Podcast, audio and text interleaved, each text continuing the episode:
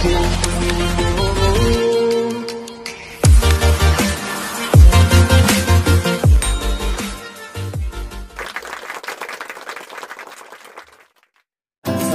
siang. Ha, kembali bersama saya Agung Surabaya dalam acara Bio Navigation Podcast. Podcast yang memang sering kita ngobrol di sini, sering kita sering-sering juga tentang parenting, motivating, dan coaching. Dan tidak lupa kita juga sering membahas tentang pendidikan. Terus ada pertanyaan dari viewers semua di rumah, kita akan selalu bahas. Dan memang di sini kita selalu mengharapkan Kita tidak mengharapkan sih kalau misalnya teman-teman semuanya ingin ada yang bertanya silahkan langsung semuanya ada di link deskripsi di bawah sini. Ada emailnya juga ada telegram juga dan ada juga artikel-artikel kumpulan dari Bio Education Podcast yang bisa diakses untuk menambah ilmu dan wawasan. Seperti itu. Jadi memang kalau selama ini memang viewers-viewersnya yang saya lihat ya memang kebanyakan ibu-ibu kebanyakan ibu-ibu dan uh, orang tua orang tua lah seperti itu. Tapi sebenarnya tidak menutup kemungkinan bagi anak muda juga, bagi pasangan-pasangan muda atau bagi siapa pun yang ingin uh, menjalani kehidupan seperti itu. Karena yang kita share ini bukan ilmu-ilmu yang uh, teoritis ya, bukan ilmu-ilmu yang memang hanya sekedar teori saja, tapi memang ilmu-ilmu yang bisa langsung dipraktekkan di masyarakat seperti itu. Jadi kalau yang muda mau misalnya ingin membangun keluarga gitu atau misalnya yang muda masih belum tahu apa tujuan hidupnya. Bisa langsung tonton Bio Education Podcast ini nih dan kita akan berinteraksi di channel YouTube Bio Education Bio Education Podcast. Dan jangan lupa kalau misalnya sudah dirasa bermanfaat silahkan share, subscribe dan juga nyalakan notificationnya dan tonton terus. Kita upload dua hari sekali. Ah, begitu. Jadi stay tune terus di Bio Education Podcast. Baik pada siang hari ini bersama dengan Pak Doni. Halo teman-teman semuanya, gimana Gung? Alhamdulillah Pak PPKM level 3. iya turun ya PPKM-nya ya. iya jadi kalau saya dilihat sih banyak eh, daerah-daerah yang turun Turun, ya? tingkatnya.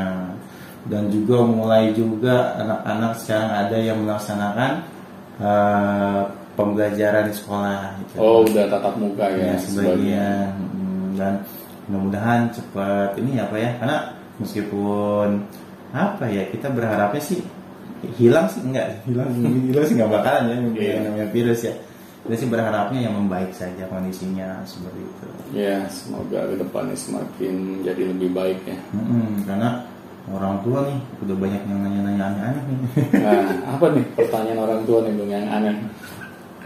jadi jadi anak kelamaan di rumah kan Oh gitu. Jadi suka marah-marah. Iya, betul sekali dari Bu Dahlia pak Iya iya Jadi dari mungkin memang anak itu ya kebiasaan keluar atau misalnya kebiasaan bertemu dengan temannya yang selama ini satu bulan atau dua tahun ke belakang dibatasi. Jadi memang ada hasrat yang kurang gitu. Oh gitu. Iya menurut Agung sih. Tapi Pelampiasan. iya jadinya marah-marah gitu. Oke pertanyaan seperti ini Pak Iya, iya. dari viewers yang namanya Ibu Dahlia. Oke. Nah, selamat siang Bill Dickinson Podcast. Nah, saya ingin bercerita tentang anak saya. Anak saya selama pembelajaran online ini memang suka di rumah. Hmm. Hmm, dan suka di rumah dan memang ketika sejak lulus SMP dia sudah melakukan masuk SMA itu sudah melakukan pembelajaran online di rumah 2020 berarti. Hmm. Sekarang dia kelas Oh 10. kemarin ya. Iya. Nah, pertanyaan yang sangat eh, yang sangat saya lihat ketika saya berada di rumah bersama anak ini Hmm. yaitu adalah kenapa anak saya menjadi seseorang yang pemarah. Hmm. Jadi eh, udah mungkin orang tuanya di rumah, anaknya di rumah, terus tiba-tiba melihat anaknya jadi pemarah, mungkin dia bingung juga ya. Hmm. Dan pertanyaan dan kelanjutannya adalah, tapi saya dan suami tidak pernah mengajarkan anak ini tentang pemarah dan suami pun termasuk orang yang sabar menghadapi anak dan saya pun begitu. Nah, saya bingung kenapa anak saya menjadi pemarah. Apakah efek dari luar atau misalnya efek yang memang uh, tidak kita ketahui atau misalnya dari keluarga kita atau dari siapa pun itu. Dan saya masih bingung juga kenapa anak saya menjadi seorang pemarah akhir-akhir ini. Jadi sebelumnya nggak pernah marah-marah ya? Iya, jadi uh, tercatat di sini kan beliau ngirimnya tanggal 14 eh uh, tanggal berapa nih? Tanggal oh tanggal 25 Juli eh tanggal 25 Agustus hmm. seperti itu. Jadi kenapa anak ini bisa jadi pemarah? Oke, jadi mungkin ya sifat pemarahnya anak ini kenapa baru terlihat saat-saat ini karena kan kita baru memiliki kesempatan untuk bertemu dengan anak-anak kita dalam waktu yang lebih intens apalagi ya PPKM ya yang menyebabkan anak-anak ini melakukan pembelajarannya di rumah masing-masing. Akhirnya anak lebih banyak menghabiskan waktunya ya di rumah. Dari situ orang tua akhirnya baru menyadari oh ini sifat aslinya anak saya.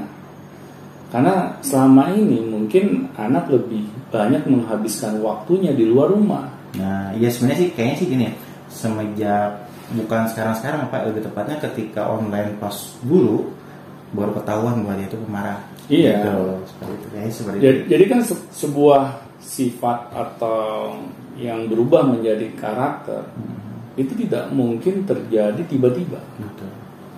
Pasti ada stimulusnya yang menyebabkan hal itu terjadi.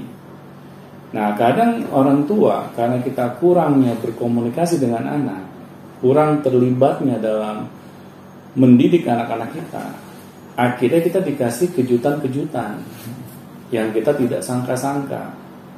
Kalau kejutannya itu hal yang baik, ya alhamdulillah kalau hal yang seperti ini gitu kan yang suka marah-marah seperti ini akhirnya kita jadi terkaget-kaget gitu hmm. ini anak kemasukan apa gitu.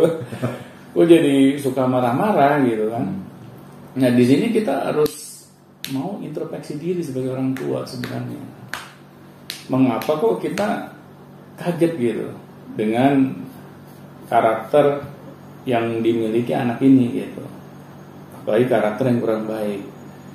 Kita coba aja anak berkomunikasi. Kenapa nak? Apa yang membuat kamu suka marah-marah seperti ini tanya. Biar anak juga mau menceritakannya gitu. Karena kalau kita tidak peduli kita malah dengan sikap anak kita yang suka marah-marah ini kita jadi berbalik. Marahin anak akhirnya ya api ketemu api jadinya kebakaran gitu.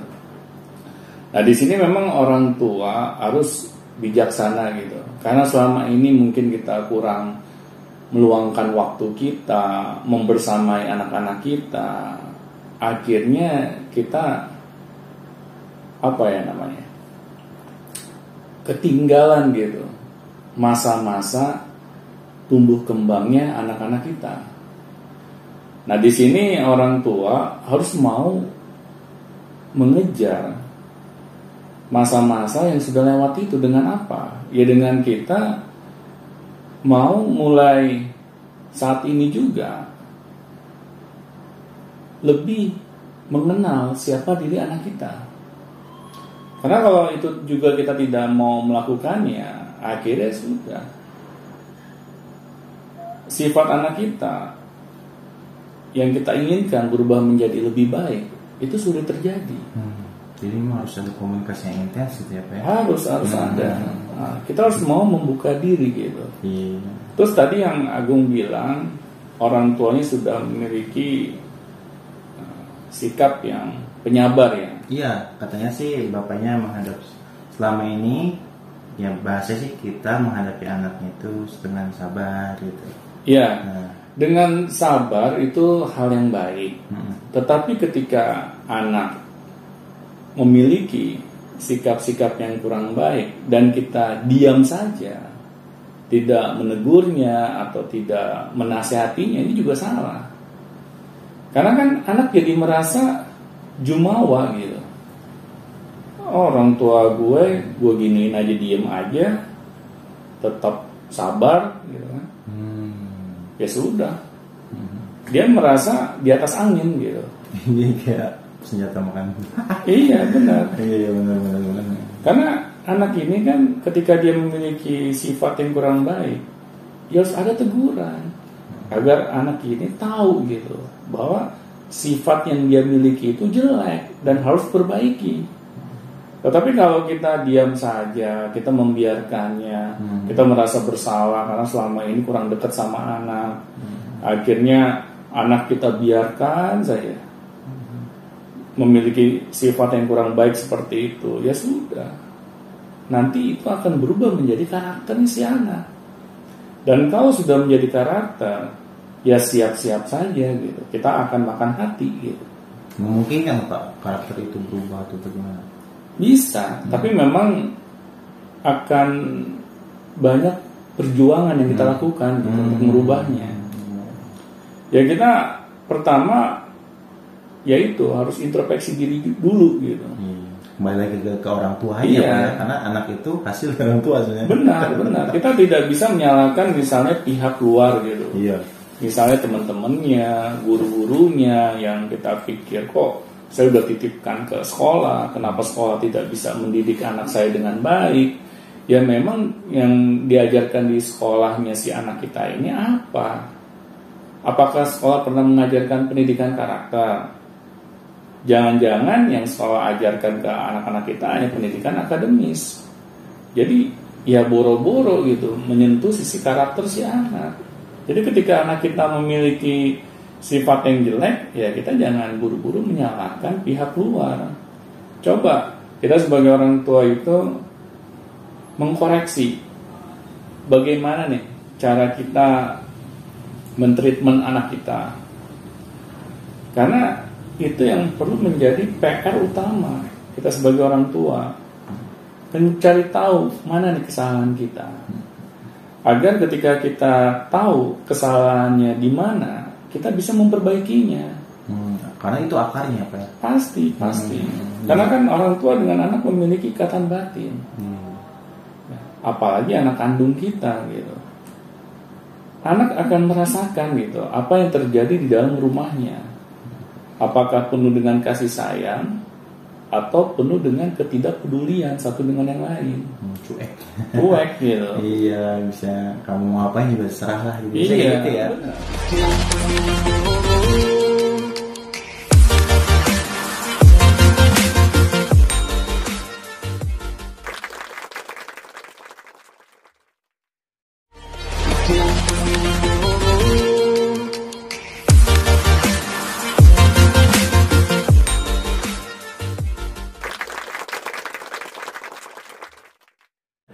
Terjadi loh sama tetangga kita gitu. Hmm. Jadi tetangga kita ini yang, yang bisa saya bilang gitu bahwa bapak ini usianya bukan bisa dibilang masih usia muda lagi, hmm. sudah berumur malah jauh di atas saya gitu. Hmm. Dia cerita sama saya gitu mengenai keadaan keluarganya hmm. bahwa anaknya ketika sudah dewasa di rumahnya tersebut itu tidak ada lagi yang namanya keharmonisan. Hmm.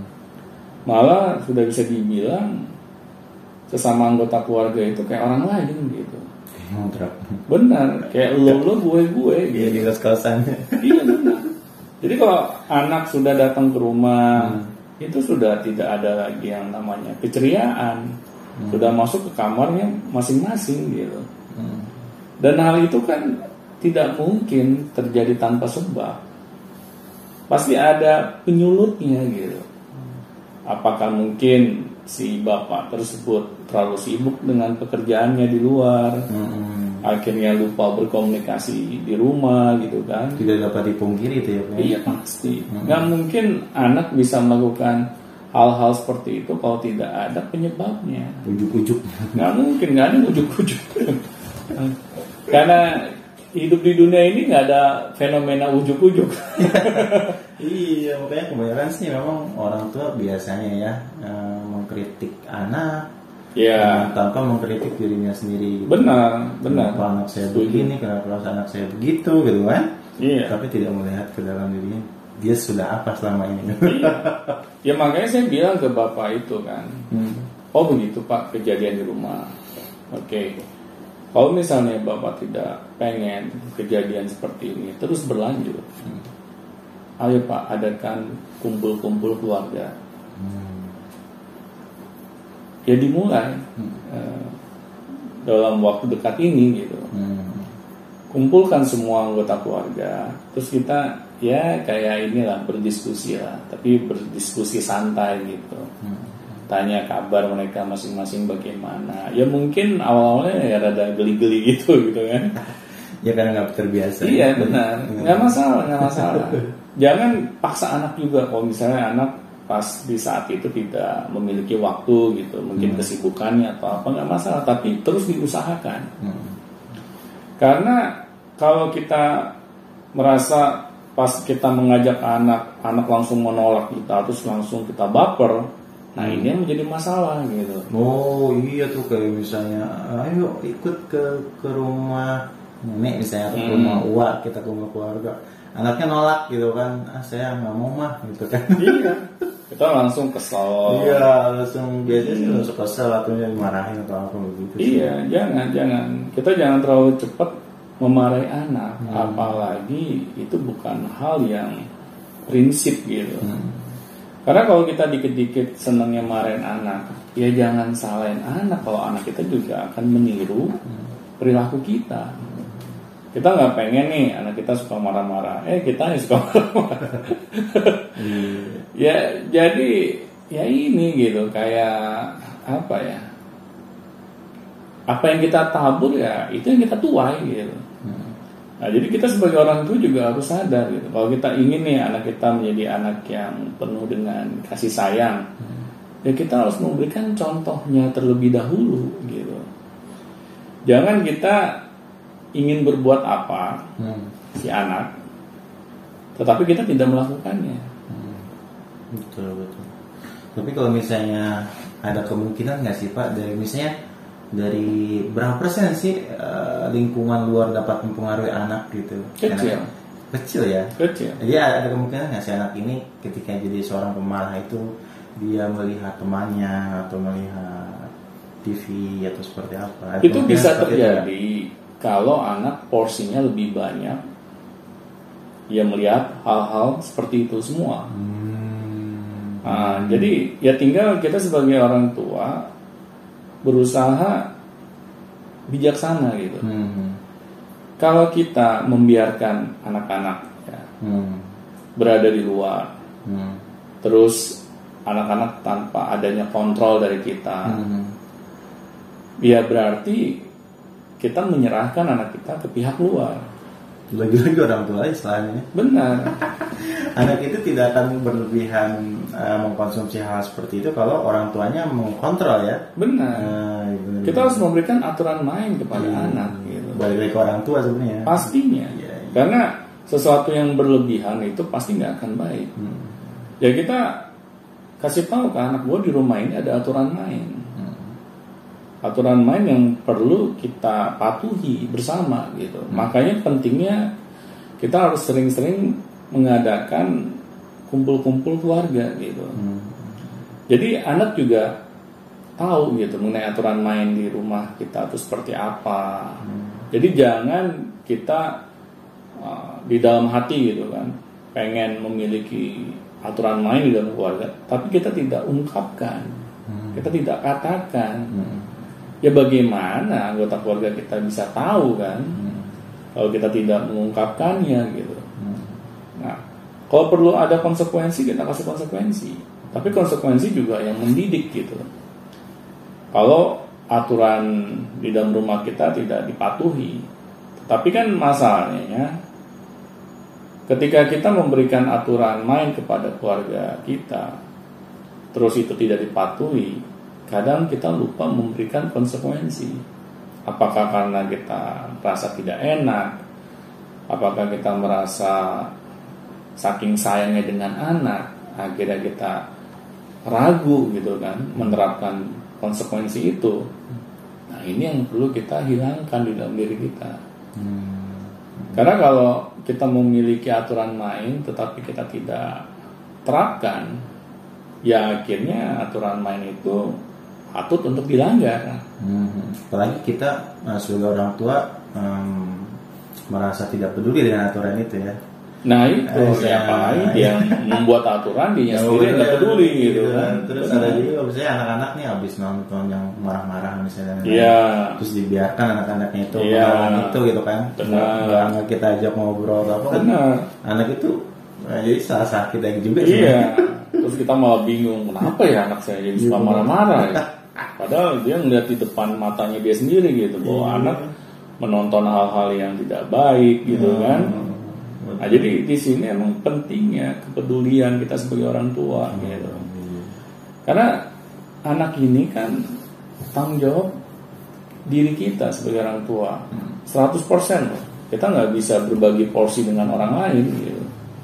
Nah di sini makanya orang tua harus memegang kendali gitu.